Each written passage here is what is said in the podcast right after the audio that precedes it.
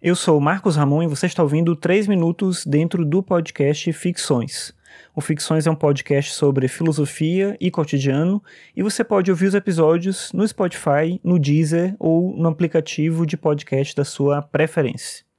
O Epicuro foi um filósofo que viveu entre o século IV e o século III a.C., e esse é um período que, na história da filosofia, se costuma convencionar como período helenístico, se chama assim período helenístico. Esse período ele é representado principalmente por uma mudança de concepção política na Grécia. A concepção política deles passa a ser uma concepção integrada e não mais isolada. Isso em parte por conta do desaparecimento da autonomia da ideia mesmo de cidade-estado. Os gregos se consideravam muito superiores aos outros povos e tinham uma consciência de sua liberdade política e de sua vivência política de uma maneira muito particular. Mas as derrotas para Alexandre Magno mudam tudo e a concepção de política passa a ser reconfigurada no momento que eles não estão em uma situação de poder como eles estavam antes. A própria ideia de conhecimento passa a se reconfigurar também, e dentro da filosofia, o conhecimento deixa de ser uma preparação para atividade política.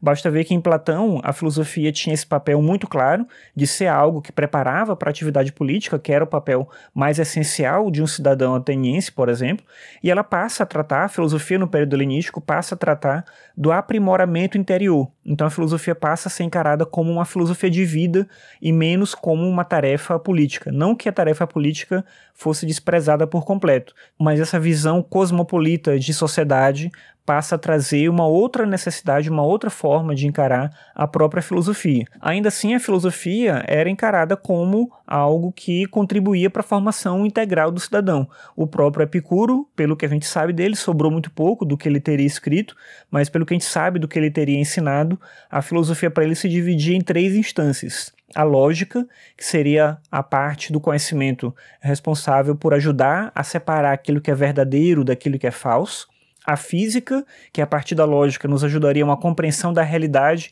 e do ser humano inserido nessa realidade, lembrando que o Epicuro parte de uma filosofia materialista, e por fim a última área da filosofia, que seria a mais importante, que é a ética, que é a área responsável pela busca pela felicidade, sendo esse o objetivo central não só da filosofia, mas da vida humana em geral. E aí vem o conceito de filosofia do Epicuro, que eu acho que é um dos conceitos mais completos na minha forma de ver, porque é um conceito que trata de instâncias diferentes da maneira como a filosofia pode ajudar, pode contribuir para a vida humana, pode ajudar essa vida a ser melhor.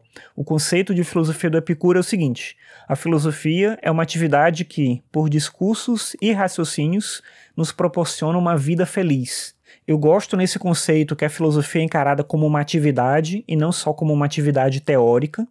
É interessante também perceber que ela tem um método, e no caso do Epicuro, o método são os discursos e raciocínios, e ele tem um objetivo bem definido que é proporcionar uma vida feliz. Se de fato isso é possível, essa é uma outra questão que eu talvez aborde num outro momento. Mas eu acho que esse é um conceito bem completo que trata, como eu falei, de a característica essencial desse saber, o método que ele utiliza e a finalidade a que ele se propõe. E essa é a finalidade principal, já apresentada pelo Aristóteles, para a vida de todo e qualquer ser humano.